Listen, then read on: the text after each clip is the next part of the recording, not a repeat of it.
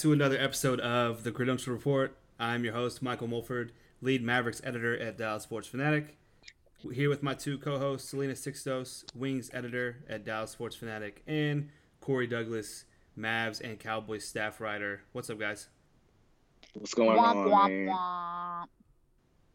What's up with the Womps? Not a good Monday. I mean, Monday Ma- blues. the Mavs won yesterday. It's a great Monday. Good. Luka's Yeah. Western Conference Player of the Week. Yeah, it's been a fantastic Monday. Start of Let's Thanksgiving week. Let's make this Yeah. a Mavs podcast. Solely Mavs today. We can get to the Mavs later. Um, but of course, Cowboys, Patriots, um, the monsoon of the century up in Foxborough. Final score what thirteen to nine. It was ugly. It was ugly football. Thirteen to nine. Yeah, I mean, I think we, muster a touchdown. I think we figured it was going to be a like a low scoring, pretty, pretty ugly game. But but man, I mean, that rain was was nasty, and and so was the play of the Cowboys. Yeah, for literally the majority of the time. Like the camera was even blurry most of the time. Yeah. Like that's how windy and rainy it was. And I feel like the Cowboys kind of played like they had never seen rain before.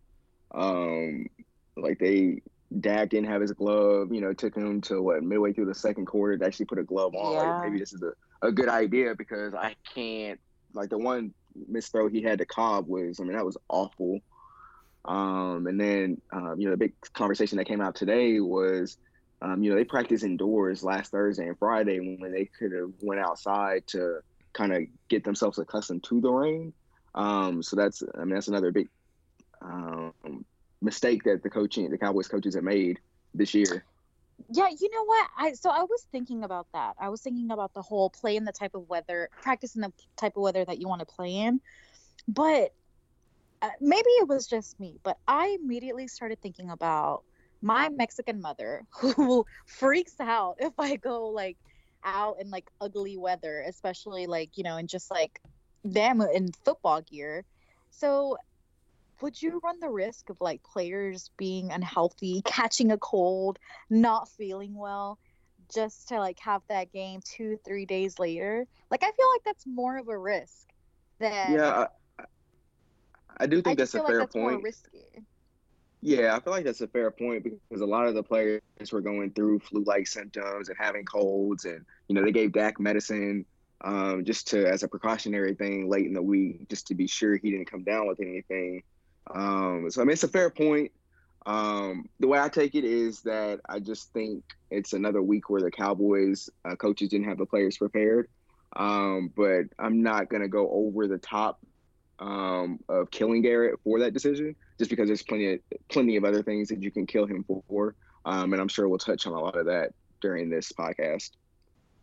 Yeah, I think the biggest thing was it was raining so hard that that Belichick had to put a jacket on Yeah. instead of just that his was cut like off the hoodie. highlight. they had they had like a still frame of like the transition of Belichick, no jacket, jacket. Like it was a whole thing on the TV.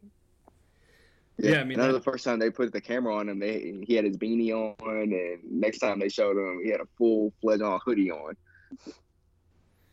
Yeah, I mean that weather was so bad that I mean, you could say that it was a lot of Stephon Gilmore because he is a you know one of the top corners in the league, but but Coop man, he just could not get it going. That weather was was terrible for Dak to throw in. Like you mentioned, he had to throw a glove on um, that he's obviously not used to playing with and throwing with. But yeah, Coop is was really just a, a non-factor out there. Two And I think targets, that- no catches, no yards. I feel like all of our receivers struggled a little bit, but there's just that emphasis that emphasis on Cooper. But like, like then, if you think about it, like Dak is struggling that hard to just just just to you know throw the ball. Imagine having to look up into the the sky and look for the ball, like in the midst Mhm. of all that rain.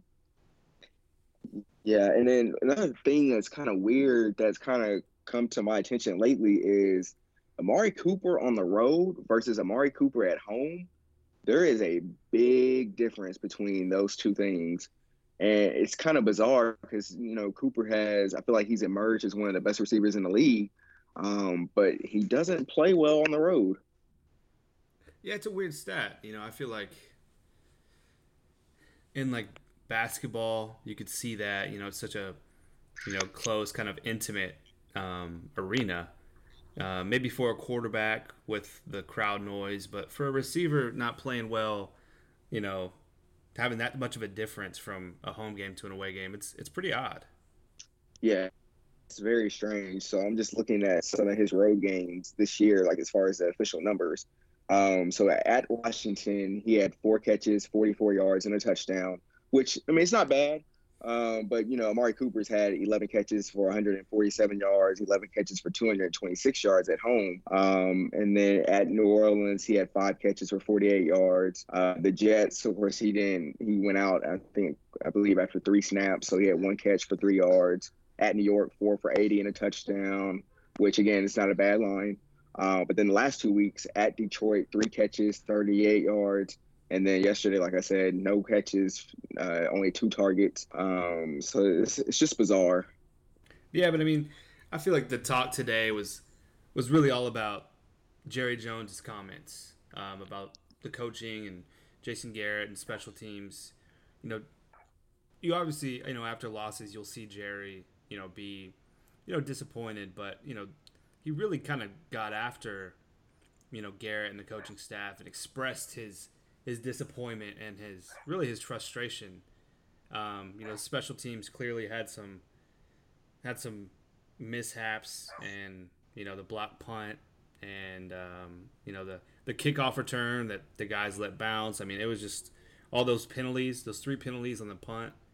I mean, it was just a terrible game for for the special teams, and and you know Garrett has to wear that on his sleeve. Yeah, so I think the I've come to this conclusion. Um, so as we all know, the Cowboys are 0 4 against teams with winning records this year. And to me, that says the Cowboys' talent is enough or is good enough to beat bad teams off talent alone. But the coaching is not good enough to beat the better teams with decent to great coaching. Um, so I think that's my biggest takeaway um, from kind of that 0 and 4 against winning team stats. It's just the coaching is just not good enough to elevate uh, when the Cowboys are going against better talent. It was it's it's, crazy because yes, um, Jason Garrett has obviously been taking a lot of heat these past few games, you know, for coaching decisions, lack of accountability, all of that great stuff. But when you look at it from a different perspective as you know, here's Jason Garrett, been consistently on the hot seat for weeks now, going into one of the greatest coaches, like of all time. Like that's that's a big comparison. That's a big leap. So I don't know. I felt like obviously there were there was accountability there on behalf of the coaches, but I feel like maybe it's a little bit of a it's like a disadvantage, I guess, in a way, because I mean that mismatch between coaches alone, it's like it, it, speaks levels. You know, Bill Belichick, Jason Garrett, just two completely different coaches, completely different record styles, all of that. So just to expect Jason Garrett to go in there and be pinned against Bill Belichick alone was just kind of like, come on, really? I mean, you look at the the rosters. I feel like the Cowboys probably have you know from you know, from player one to player 53, a more talented roster than the Pats, and a more talented roster than, than most teams in the league.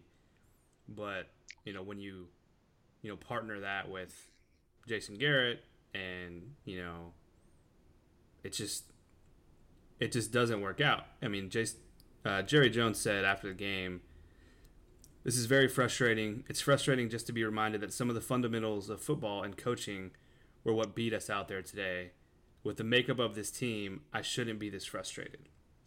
So that was obviously a direct shot at Jason Garrett and a direct shot at the coaching staff.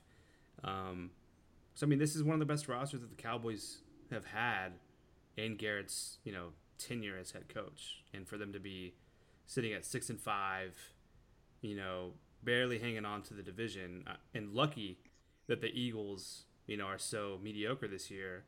I mean, it's it says a lot to do with with Garrett and you know his future, you know, with the Cowboys.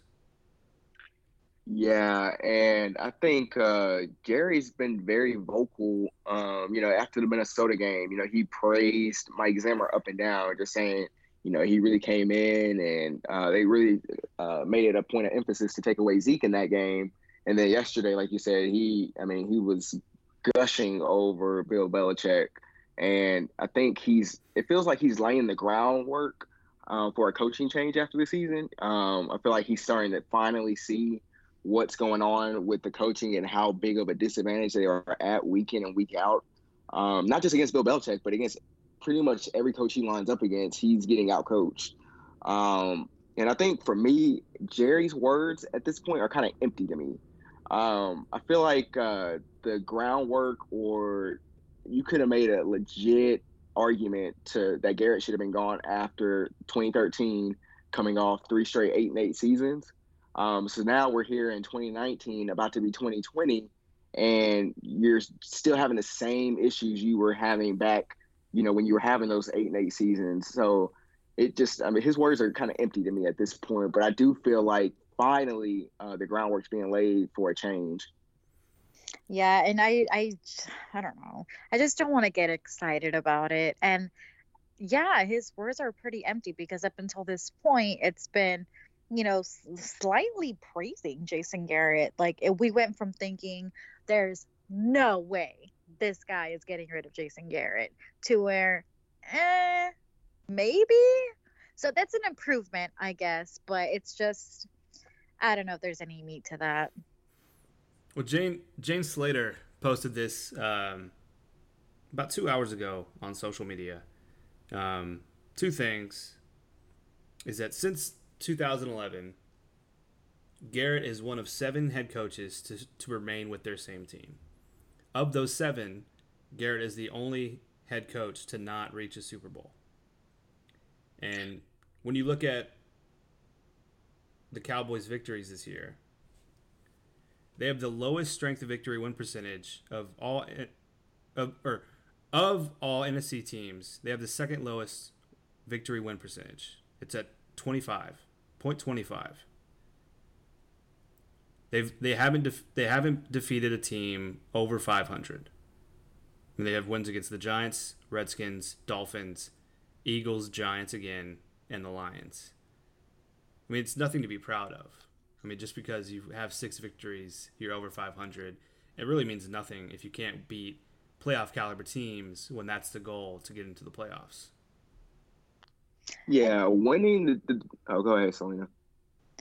I, I think that for once, what I will say to you know to Jerry's point, I think that for once, it's a little comforting to have the the the blame, I guess, shifted from the players, and it was kind of a moment of realization to where it's not the players, it's the coaches. I th- I think that him like sort of saying with the amount you know of talent that's on this roster amount amount of talent that we have on this team like i shouldn't be this frustrated and it's like he finally joined cowboys nation twitter he's finally one of us like he finally gets how we feel and it, it's just it just feels like it's all coming into fruition with jason garrett finally especially with that stat like it feels like it's getting the ball moving yeah and i think to that point it's like any game the Cowboys come out and lose, that's all. Every question is related to some sort of question or uh, coaching debacle. It's like, well, Garrett wasn't aggressive enough. Garrett um, clock management, uh, special teams coaching. Um, why are you continuing to run the ball against uh, Minnesota when they were clearly stopping you? Why are you running it on second and third down after Dak leads you down the field? It's like after every single loss, Jerry is being bombarded with just coaching questions, and he's looks like he's finally like, wait a minute, this is there's a theme throughout all these teams, these recent Cowboys teams, and you've changed offense coordinators. You have a different quarterback, different running back, different receivers, uh, different talent. The one common denominator is the coach. and he's I guess maybe he's finally seeing that. You know, I think I think you're right. You know, I think um, I mean I'll just say it right now. I think Jason Garrett is not the Cowboys head coach next season. Um, Ooh. I mean, I've kind of I mean as a non-Cowboys fan, I I've kind of been lobbying for it for for years now. I mean, probably three or four years. Just that, you know, kind of laughing at my friends and telling them like, "You are getting nowhere with this dude," you know, leading the charge. And you know, just because, you know, Garrett is kind of the puppet to Jerry's puppeteer. I mean, it's gotten to the point where I feel like Jerry realizes like, just because Garrett's my guy, and I know that you know, kind of what I say goes, and he's just gonna, you know, follow my lead you know, I need I need I need a new voice. Um, I don't know who that's to be, um, but I think you have. I think Jerry sees the writing on the wall that he has to take advantage of the talent that's on this team. You know, led by Dak and Zeke and you know Amari Cooper and you know all these guys that he has to take advantage of. You know their primes, and Garrett's not going to be the guy that's going to get you know this team back to the Super Bowl and you know that's obviously Jerry's number one goal before he goes, and it's just not. It's time. It's time for Garrett to go. Yeah, I know he had a quote a few years ago um, when talking about Tony Romo, and it was like one of his biggest biggest regrets is not one of his biggest regrets is um, not winning a Super Bowl with Tony Romo, as great as Romo was. Um, so so yeah, it's uh, I mean, definitely you don't want to waste another quarterback's prime um, because it look, really looks like Dak's elevated his game um, to be in that discussion of the elite quarterbacks in the league, um, and you can't waste that. You can't waste two of them.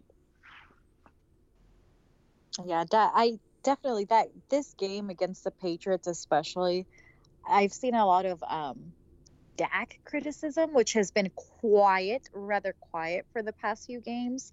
But it's like the criticizing a quarterback playing in that kind of weather, like it just has no no merit to it. No merit whatsoever. And there is a lot of players, including Dak, who I think that we're just it's just talent that's withering away that we're not maximizing on. And it all just comes back full circle to the coaching. One one more thing about Garrett. Um, this morning when he was on Shan and RJ. Oh my god. He said that when asked if he if he and the coach and the co- Cowboys coaching staff uses win probability stats to help make decisions, Garrett said we don't use those stats within the game. I mean, they've got to be the the one team in the league who doesn't use you know analytics and win probability stats. And then just absolutely now, absolutely ridiculous. Just now, when speaking to the media, um, Shan Shariff just just tweeted this out. Garrett asked by rest of media just now about not using in-game analytics. Garrett said, "Just not something we think is best for our team. That's just our approach. Different people have different approaches." He's like he should like, be fired on the spot. He's like Charles Barkley on Inside the NBA, preaching about analytics. You know, it's like it's 2019, man. Like it's it's incredible that that he has this stance, and I mean, him as a coach and his resume and all the reasons that you know we think that he should not be the Cowboys coach anymore. I mean, this should just be the stamp of approval. Yeah, ignoring information is as a coach that is the. I mean, that's a bad answer. I mean, that is a horrible answer it's like, no, I don't want that information. You should leave that as a head coach of an NFL football team in 2019. How can you, as a coach, put that out there? Like, I mean, you sh- he should have stayed in his robotic answers. And like, you know, we try to look at everything, and uh, you know, we work on the progress, the, the progress of the team, and uh, we'll take all three phases, all the information. You should have stuck with that because that is absolutely ridiculous. That just it just brings no sort of comfort to fans, to the players. Oh my god, it's it's bad. I mean, and on top of the rumor that the Giants would be interested in hiring Garrett if he was let go, I mean that should be Jerry should be like, hell yeah. So you're saying that we can get rid of this coach that isn't going to lead us to the promised land, and then we get to coach against him two times a year? Sign oh yeah, someone that's someone that's going to ignore information. I oh, mean, oh yeah, definitely put him as a division rival with Daniel right Jones, and yeah, he shouldn't have left the podium with a job tonight. And I'm sure Garrett will backtrack tomorrow and be like, "Well, you know, I mean, we use the, you know, we look at that kind of stuff. Oh, uh, for you know, sure. Just like how he did a couple years ago or a couple weeks ago about the, um, the accountability thing, or the Tavon Austin fair catch. I mean, he's gonna backtrack, and this looks terrible. And yeah, I mean, I'm ready to start the the head coaching search now. Yeah, you might as well. I mean, you, you have a coach that's ignoring information. I mean, what? I've really never heard of such a thing. Like, you know, Belichick said that a couple weeks ago, but everybody knows, I think Kavanaugh had this point. Everybody knows that he's analytically, you know, he's ahead of everybody when it comes to analytics. So him saying it being tongue in cheek versus Garrett saying it being dead serious, because you can tell by the way he coaches, he's ignoring something. And now we know he's ignoring very uh, important analytic analytic inform- information. So, I mean, he should be fired right now. I mean, that's it. That's enough. Yeah, at first, so at first, because I was listening to Jeff earlier. Also, I think that I think we were listening at the same time, Corey, um, where he was kind of just mentioning, you know, Bill Belichick has this kind of like demeanor where he'll say stuff like that, mm-hmm. but he's not being serious. And with Jason Garrett, I, I think that at first we were everyone just kind of was a little like, what? Let's say this morning on the show, but now him like repeating it is just kind of ugh. it just it, it set in that like oh he he was being serious yeah and it makes um as empty as jerry jones's words are um, his interview tomorrow with shan and rj at 8.30 i mean that's going to be must listen because i want to because i already know they're going to ask him about that those comments and I want to see Jerry's approach because if he comes out and says the same thing, I'm done. Like I can't take it anymore. and for what it's worth, you know, off topic of Garrett, um, Clarence Hill uh, just tweeted out that the NFL told the Cowboys today that the tripping penalties should not have been called. Um, oh my god! So I mean, thanks, NFL. Yeah, so, appreciate I mean, it. It means nothing now, but yeah, definitely disappointing. Um, the entire world. Oh my god! I just I. It's just confusing to me how you confuse something so grave as tripping. What? What were you looking at? Yeah, I think I think I saw the stats today that a tripping call had been I think it's been it was like five times this year in the, in the, whole yeah. league. Yeah two against the Cowboys yesterday. Yeah, I mean it was just poor judgment and by the was, refs. And I think one of the underrated parts of that game yesterday is it looked like Dak was on his way to leading a game-winning drive. Um, before that, I think it was third and one when Zeke converted um, on a passing play, and Travis Frederick got called for that tripping. I mean, it seemed like the Cowboys were, or uh, the Cowboys and Dak were on their way to potentially getting into the red zone and then you know who knows what, but to put themselves in position to take the lead and. I mean that that's a game altering call, and um, now the NFL is coming out the day after saying, "Oops, my bad. Okay, cool, appreciate it. Can we replay the game?" I mean, it just it's ridiculous. I hate those two minute reports and the the league's coming out a day later saying, "Oh yeah, we made the wrong call, but there's nothing you can do about it. Just move on to Thursday." Sorry. Maybe next time.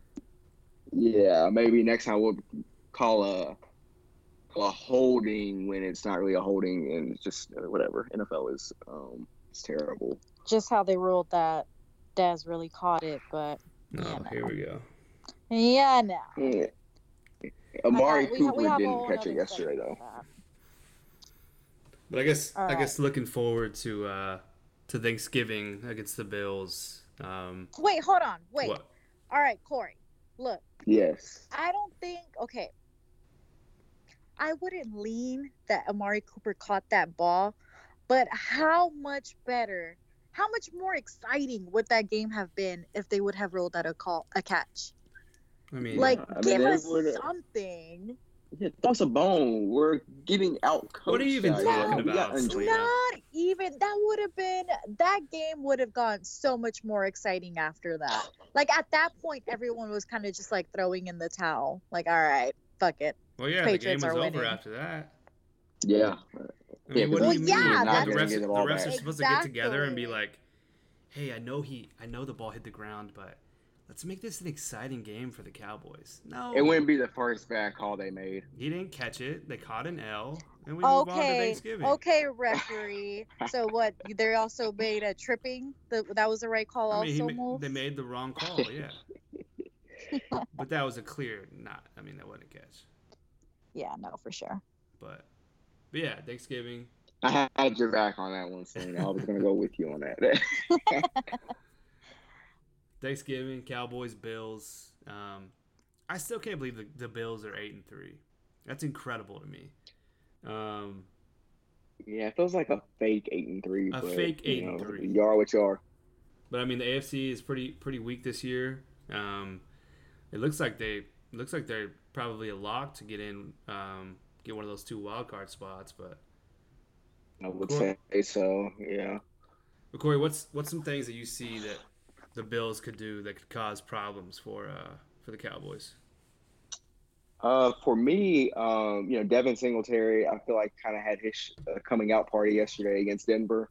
Um, so that gives them ability to run the football. And then, you know, as far as the receiver goes, you have an explosive receiver, John Brown, um, that Oh, can not get down not the Cole field. Beasley. Um, Cole Beasley, he'll catch his little seven yard routes, and um, you know, he, I, I bet there's gonna be extra motivation on his part coming back to Dallas. Um, and I saw Jaylon Smith is looking forward to hitting him, so we'll see if he can he can uh, come through with that. Um, and then of course the Bills defense is phenomenal. Um, so I think uh, of course it's going to be better wet, weather conditions um, you know, playing at home. So I think uh, I'm looking for the Cowboys offense to have a bounce back game, um, but limiting the big plays in the run game and the pass game, um, especially from, you know, Singletary, I mentioned him, but Josh Allen as well is capable of getting loose on you. Um, and, you know, we saw what uh, Driskel did to us last week. Um, so I think that I think those things are important to try to get a Thanksgiving win. I think the motivation is definitely with the Bills right now. Um, I feel like a lot of people are kind of like Wolf's reaction. You know, I can't believe the Bills are eight and three. I think I think they're kind of just feeding off of that right now, and I can definitely see them coming into AT&T Stadium, just kind of, you know, a little with a little bit more hype, especially having Cole Beasley on their end, who wants to get like a little revenge on the Cowboys, I guess, but they're also the traveling team.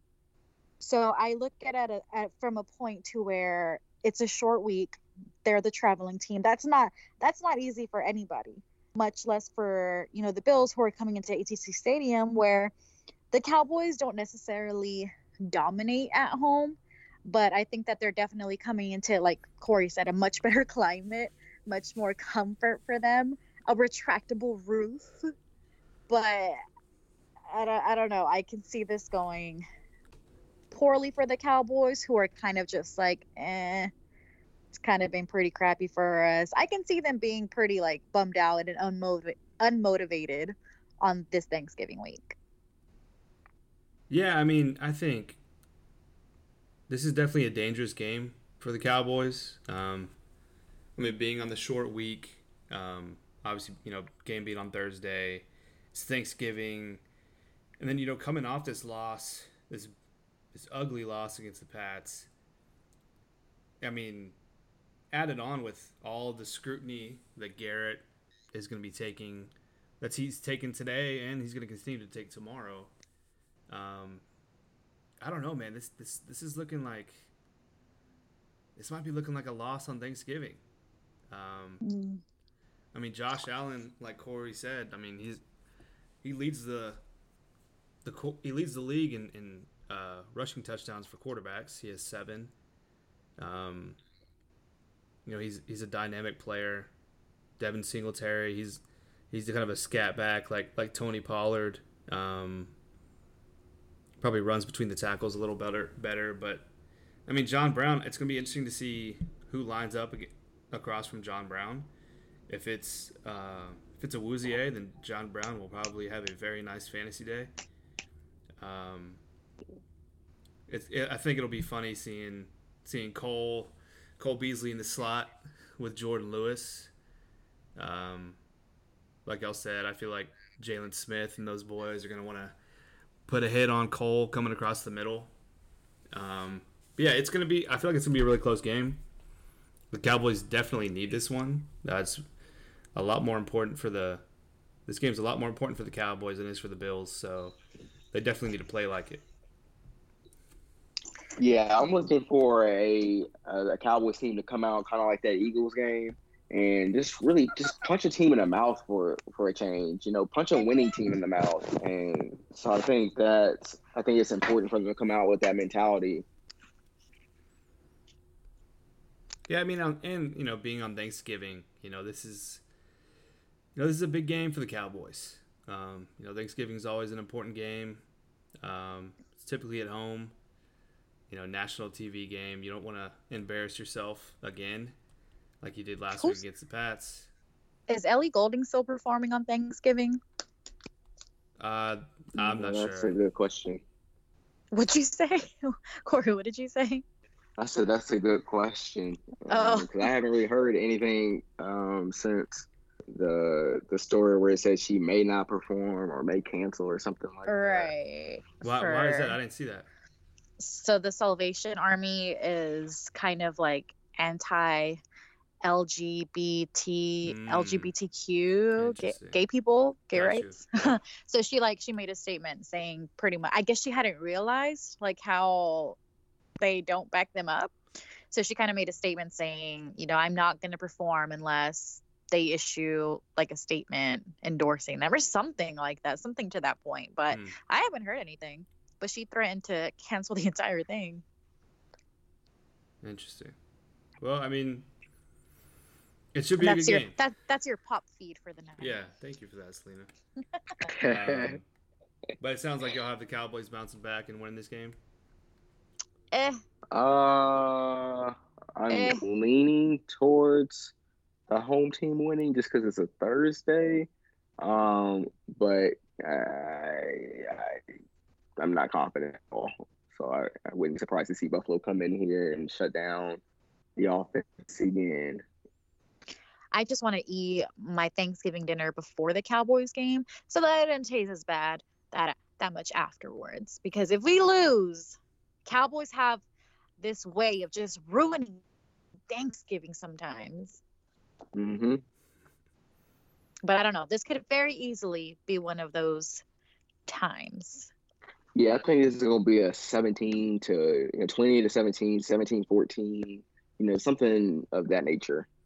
Yeah, both teams are definitely hungry right now. Um, I think kind of like the Pats game, it just kind of nobody was going to give that game. They just had to take it. I think it's going to be another one of those games. See, in these. With it. Go ahead. Go ahead. Yeah. With. Yeah, I was. I was just gonna say add with like a, a lot less of a dominant team. yeah, I mean, and I mean, the Cowboys need to be, you know, aware of the Eagles' schedule. They have the Dolphins this week, followed by the Giants and the Redskins. Those should be three wins. Um, and then obviously they play Dallas week 16. For the Cowboys, they have the Bills this week, um, and then they follow that up with at Chicago and then home against the Rams. If they mess around, you know, those could be three losses. Um, you know, I don't for see, sure. I don't see Trubisky being a threat, so I think that that Bears game is a win. Although it is another Thursday night game and it's in Chicago. Um, but yeah, this this feels like a must win for the Cowboys. Um, yeah, it's it's it's going to be an interesting one. It should be it should be a fun game. Agreed. But we can move on now to uh, the best team in Dallas sports, the Dallas Mavericks. Um, just finished up a a five game win streak last night, or yesterday against the Rockets. Um, play tomorrow against the Clippers, unveiling their new uh, new City Edition uniforms at the American Airlines Center. I mean, this is really just all about Luka. I mean, he today it was announced that he won Western Conference Player of the Week, uh, averaging let's see here, thirty-seven points, 37. eight point five rebounds, and eleven point eight assists. Um, in November, he's averaging just under 33 points, 10.6 rebounds, 10.8 assists. That's a triple double, ladies and gentlemen. Um, yeah, I mean, I think, I think at this point it's it's clear. I mean, he's he's an all star. I feel like he's going to be an all star starter. Um, he's clearly an MVP candidate, and I think he's right this moment. I think he's a top five player in this league. You know, you you have to give him his due. He's been absolutely dominant.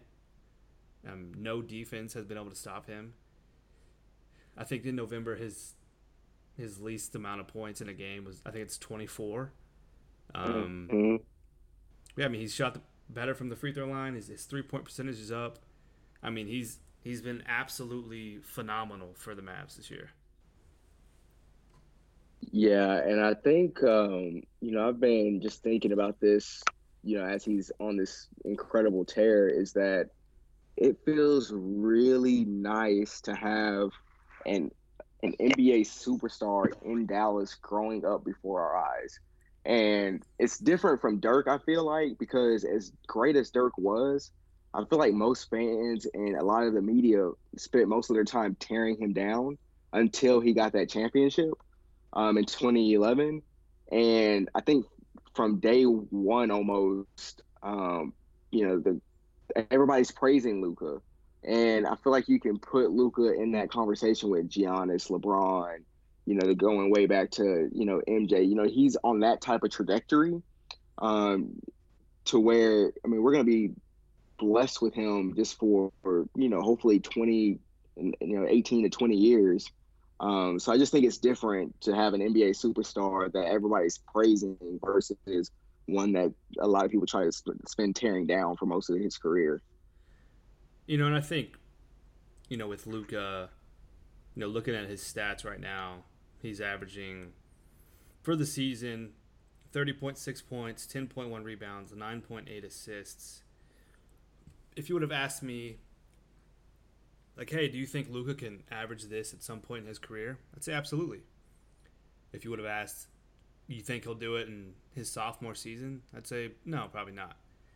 And he even kind of said that, um, talking to to Shams uh, Charania of the Athletic. Um, you know, he said that you know coming into the league, he thought he would be good, but he didn't think that he would be this good this this soon. Um, and it's just crazy to think that he's doing this, you know, in his second season at age 20 years, you know, at 20 years old, when his prime isn't, you know, shouldn't be for another, you know, six or seven years. And I mean, the way, just the way that he's like, just taken over the league, really. And, you know, the Mavs have really gotten into a groove. Uh, KP's starting to look better. They just, you know, Tim Hardaway Jr.'s really been a spark since he's been the starting fixed lineup. him. Yeah, I mean, I think you know Tim deserves some credit when it comes to you know he's a streaky shooter. You know that's really what he is. You know NBA Twitter and specifically Mavs Twitter. You know they've they've kind of given him a hard time to start the season. You know on being you know coming off the bench and being in that second unit. You know a lot of the time he is that that go to score and there's a lot of the time where he's you know forced some shots um, you know taking taking some bad bad shots and with some you know hands in his face but but when when you think about putting him in the starting lineup with Luka Luka's creating those shots for Tim. Tim doesn't have to hunt for those shots and find them himself. He just has to stand in a corner. And Luka will will draw the attention his way and he'll kick out to Tim. And and Tim has been lights out these past three games. And you know, th- it's funny that you know game one when Carlisle said that that he didn't think that that Seth should lose his starting spot because he was sick. You know, Tim does it two more times, and we're looking at you know Carlisle today saying at practice that Tim is officially in the starting lineup because he's earned it, and he really has. Um, Dodo's played great. Um, you know the bench as a collective has done well, but I mean this is all about Luka, and this train goes as far as Luka takes them. Yeah, and I think Luka at this point has it feels like this Mavs thing is a lot closer to being legit contenders than maybe anybody thought coming into the season. Because um, I mean, now I don't think the question is if the Mavs are going to make the playoffs. I think the the question is, can the Mavs possibly squeak out a home court um, series? You know, by getting you know a, a third or fourth seed. Um, so I think it's just the narrative in just a month has kind of shifted um, and when you talk about the Mavs, and then um, just I said, just having a superstar, a legit superstar, coming right off of Dirk. I mean, it's incredible. It's just crazy to look at, you know, yesterday's game. Mavs playing in in Houston, and you know you have two of the last three MVPs on the court, and James Harden and Russ, and Luka was the best player on the court by far. It wasn't even a contest. Um, granted, James just had a, an off game. He shot two of 15 from three. Um, you know, you won't, you likely won't see that again. Um, yeah, I mean, he, he just he he he loves those matchups. You know, he loves the matching up against all stars and the best players in the league. He loves when the you know when you're playing on national television, the lights are bright. Um, you know, he's going to get another chance at that tomorrow against Kawhi and, and Paul George, um, and that's going to be a big test tomorrow. Uh, I think th- I think tomorrow and then Sunday against the Lakers in LA, those are going to be two tests. Um, you know, I know it's still early in the season, but to kind of you know see where the Mavs stand in the Western Conference. Obviously, they had that overtime loss against the Lakers a couple weeks ago. Um, but I think tomorrow is going to be really interesting. You know, having uh, guys like Paul George and Kawhi Leonard and Patrick Beverley all get their chance to guard Luka. And you know Beverley's going to get all up in Luka. He's it's going to frustrate Luka. Um, I wouldn't I wouldn't be shocked to see a few technicals thrown out. Um, yeah, I mean, I can't wait for tomorrow. It's gonna be. Go ahead. Yeah, I think one of the most impressive things I've seen from Luka this season is in that Spurs game. Um, you know, they were throwing a bunch of different looks at him, and one of those looks was putting Patty Mills on him. And I think the impressive thing that I saw in that one was he said, "Okay, you're gonna put that little guy on me. All right, so I'm gonna go down to this post, and I'm gonna start getting buckets down there." And he's just not gonna let little guys um, you know, like Beverley, you know, tomorrow, he's not to let them, you know, dictate what he's to do. He's to go down. Okay, if he has a size advantage, all right, I'm going to take you down to the post, and it just shows his all-around complete offensive game to where, you know, LeBron, you know, was criticized in 2011 because you know he was letting JJ Barea guard him, and um, you know, DeShawn Stevenson, all guys that are smaller than him.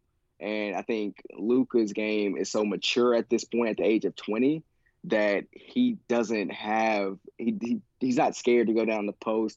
He doesn't lack that type of game. Um, I mean, his shooting, his playmaking. Um, I mean, it's just all like you said. It's the Luka's. Show, it's the Luka train. It's the Luka show, and every night it's must watch for this kid at this point. Yeah, and and I think another positive is, you know, he really hasn't been a negative on the defensive end. Um, you, know, you obviously you have him out there with guys like like KP, you know, defending the rim, um, and then strong defenders like like Maxi and, and Dodo. Um, so you're able to you know quote unquote hide him on the weaker offensive uh, matchup, but but he really hasn't been you know a negative on the defensive end. And I mean, just as a whole, you know, this Mavs team is, you know, obviously they had those two blunders against the Knicks. Um, but they've beaten every team that they've supposed that they've been you know favored to beat um, besides those two games against New York and they've also you know shown up in big games against you know the Rockets and you know and the Nuggets and the Nuggets and you know teams like that so I think tomorrow's gonna be a big game for the Mavs Um, and then obviously the Lakers game on Sunday. But yeah, man, I mean, exciting times for the Mavericks. Just just talk about like the best luck in the le- in the world when you have Dirk for 21 seasons and then he just gets to hand you know hand the keys to Luka. You know, there's no drought in the in the organization. There's no you know just there was never not uh you know a sign of hope. You know, there was always light at the end of the tunnel. And you know, with Luka, with KP, with you know, with this with this whole team, you know, it's you know, really, you know, the sky's the limit. You know, maybe not this year, but you know, I think the Mavs will certainly be contenders um, a lot sooner rather than later. Yeah, and I think um, when you speak of the good fortune, I think you can compare it kind of to Green Bay with Brett Favre and Aaron Rodgers, right. and then the Colts uh, with Peyton Manning, Andrew Luck. Um, it's not very often where you go from a legend to another. It looks like another legend. Um, so I think, like you said, that's it's. I mean, it's great luck, and uh, whatever the Mavs did to um, get that type of luck, you know, I hope it continues. And I think, like you said, they're going to be contenders a lot sooner than uh, I really thought. You know, I thought it would maybe two, three years away. Um, but now I'm thinking, you know, if they make the right moves over the next couple of seasons, they're going to be right there mentioned with the both LA teams. You know, the Rockets. You know, some people will consider them title contenders. Um, so I think their trajectory kind of got expedited because how great Luka is. Yeah, I mean, I can't say it better myself. So, um, like I said, big game tomorrow, Mavs Clippers, um, and yeah, just if you're not on if you're not on the Luka bandwagon already, then uh, you know you've you've missed your shot. You know the bandwagon is taking off, pedals to the metal, and uh, you know sorry, you can hop on the Trae Young bandwagon. Yeah. But to finish off the pod with Thanksgiving this week, we're gonna do a little Thanksgiving sides fantasy draft. So the way this is gonna work is, you know, whether so every all three of us, we all have you already have the turkey or the ham, whatever you want, and then we each ham. The, okay, ham for you, uh, Selena, and then we each draft three sides and one dessert, whatever order you want. Um, and I did a random draft order generator earlier, and Corey got the first pick, so it'll go Corey, myself, then Selena, and then we'll do a snake draft. So Selena will draft two times in a row. So Corey, bet. What's the first pick of the of the Thanksgiving side draft? Uh, there's no question that the Thanksgiving meal is by far my favorite meal. Um, so the first side that I'm going to select is mac and cheese. I love Mom's mm. mac and cheese. Um, my cousin Mona makes a great mac and cheese, and I'm all about the mac and cheese. So that's where we're gonna start. Damn, that's a good one. Um, luckily, that didn't take my my uh my top prospect off the board. So with the second pick, I'm gonna go with stuffing. Mm, I like okay. It. I mean, there's okay. nothing better than my grandma's stuffing. That like that is what Thanksgiving is all about to me. She even makes like a, an extra thing of stuffing and hides it in the in the uh, in the oven for like the oh. for like the for like the for like the close family members. Mm-hmm. Um, so yeah, stuffing is is the number two pick. All right, all right. So we got mac and cheese. We got some stuffing. Ah, I think I'm gonna go. I'm gonna go with my sister's homemade sweet corn. Sweet corn, okay. Sweet corn, so okay. It's, it's Babe style. Like if y'all oh, okay. if y'all gone to Babe's Chicken, oh, yeah. yeah. Oh my god, inject so that into my veins. Yeah. and then Selena, you're going again. I'm gonna go. I'm gonna go with mashed potatoes, mm, homemade mashed potatoes. Mm-hmm. All right, so that actually left my second choice which is. Oh, whoa, whoa, whoa! You, you're jumping me, Corey. Oh, you're right. You're right. I'm sorry. I got whoa. ahead of myself. whoa, Corey. Man. Yeah. I told you Thanksgiving. That's my favorite meal, You're so right, I got a you're little right. bit excited. I'm sorry. Corn don't play. Man, I'm gonna. Man, this is tough. Y'all took y'all took the, the three other sides that I wanted. Um, I think I'm gonna go with with uh, sweet potato casserole, or some people call it yams, Ugh. with the marshmallows on top. Mm, Ugh. That's what I'm talking about. Okay. You can keep your yams. good. None for you. Yeah, and kind of on the same. I don't know if you would consider this the same as yams, but uh, my mother's sweet potatoes uh, with the marshmallows on top would be my second side. Are we counting that as the same as jams? I yams, think we're is that counting that as the same. Yeah. Okay. All right. So then we're gonna go down to the green beans. Not the green bean casserole, just Mm, both typical good. basic green beans, and um, that's gonna be my second side. Mm, okay. Green Both good. beans. So that leaves one more side, right? Yes. Yeah, yeah. I mean, you can dread. You can do it in whatever order. One more side and Um, one more and one more side and then a dessert. All right. So this From- third one is oh, uh, I think it's it's me again, right? Yeah. Okay. Um, so this one's tough because because we're counting sweet potatoes the same as yams, I am going to struggle to find a third side that I am in love with. Uh, Why, um, what- what was- what was- so Okay. Oh, yeah, yeah. so if you give me just a second, I'm gonna have Are to you go back to my draft board. I'm going back to my draft board. This is a tough my decision. God. I think we're on the clock for what 60 seconds. See, this is this is the Um, part. so- this is the part of the the draft where they go to the commercial break, and it says that the the pick is in, but you but we gotta wait until the commercial breaks back. Right, exactly. Um, so I'm gonna go with roasted carrots. Um, Yum. Which, which is another one of my favorites uh, on my Thanksgiving meal. So that's gonna be my third and final side. So we're gonna go mac and cheese, green beans, and then the roasted carrots. Okay. Let's see. I'm gonna jump. I'm going. I'm going to my dessert right now. We're going with we're going with uh, pecan pie. Okay, classic, classic. Um, I'm going to go with a sweet potato pie. Ooh, okay. Love that. And then your last your last side, Selena. My last side. You know what? I'm gonna go with Hawaiian rolls. Nah, come on, man. I like it. King's Hawaiian rolls to be exact. Damn, that was gonna be I my love last it. pick. Mm. Damn, I messed up the draft board.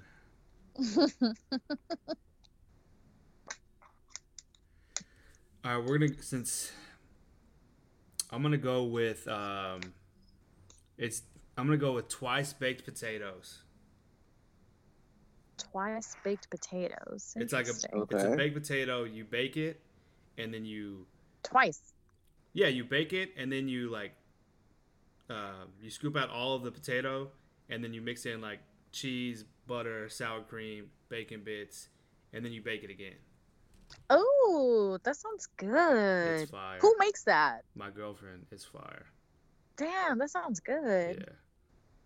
Y'all took my mashed potatoes, so I had to I had to improvise. Yeah, it's kind of. I mean, kind of one and the same, a little yeah, bit. right. All right, Corey, what's your dessert? All right, my dessert is going to have to be my mother's peach cobbler. Yum. Love it so much. That's like the number one thing is my mom's sweet potatoes and peach cobbler. Those are the two things that you can guarantee that we're gonna have every holiday, Christmas, Thanksgiving, every time. It's uh, it's her famous peach cobbler. So uh, that's definitely gonna be my dessert. Dude, I love peach cobbler, but I only like it homemade. But we don't make it. Like nobody here Mm. at my house. So like nobody good. makes it. but it's so damn good. It is. I'm gonna, need you, I'm gonna need you to save me a slice. I don't share my peach cobbler. um, Look, uh, I'll put some money down for this peach cobbler. Okay, now, now we're talking. I can. I'll sell it though. Your mom has no idea. You're over here slanging her peach cobbler. Yeah, right. Well, that does it for the draft. To recap, we got Corey with uh, you doing turkey or ham? Uh, I am doing both. Um, Okay. but if I had to choose, I would probably lean towards ham. So we got Yo. Corey with the ham, green beans, roasted carrots, and the peach cobbler. We got me with turkey, stuffing, sweet potato casserole, pecan pie, and twice baked potatoes. And Selena's with the ham, sweet corn, mashed potatoes, sweet potato pie, and Hawaiian rolls. Man, I wanted those Hawaiian Damn. rolls. I don't know. I feel like I kind of won this draft. I don't know. I'm, I'm looking real good on the board right now. Uh, I mean, I would I would eat all these Thanksgivings. Let's be honest. yeah, that's true. But I mean, that does it for today. Uh, happy Thanksgiving to everybody out there. Uh, you can follow us at Credential Pod on Twitter. You can follow me at the Molf on Twitter and Instamolf on Instagram. Selena Corey, where can they, can they follow you? Follow me Instagram, Twitter at Sixtos. Have a happy Thanksgiving, guys. And you can find me on both Instagram and Twitter at the Mr. Douglas. And I want to wish all of you a very happy Thanksgiving. And hopefully the Cowboys don't ruin your Thanksgiving. Good night, everybody. See y'all later. Gobble gobble.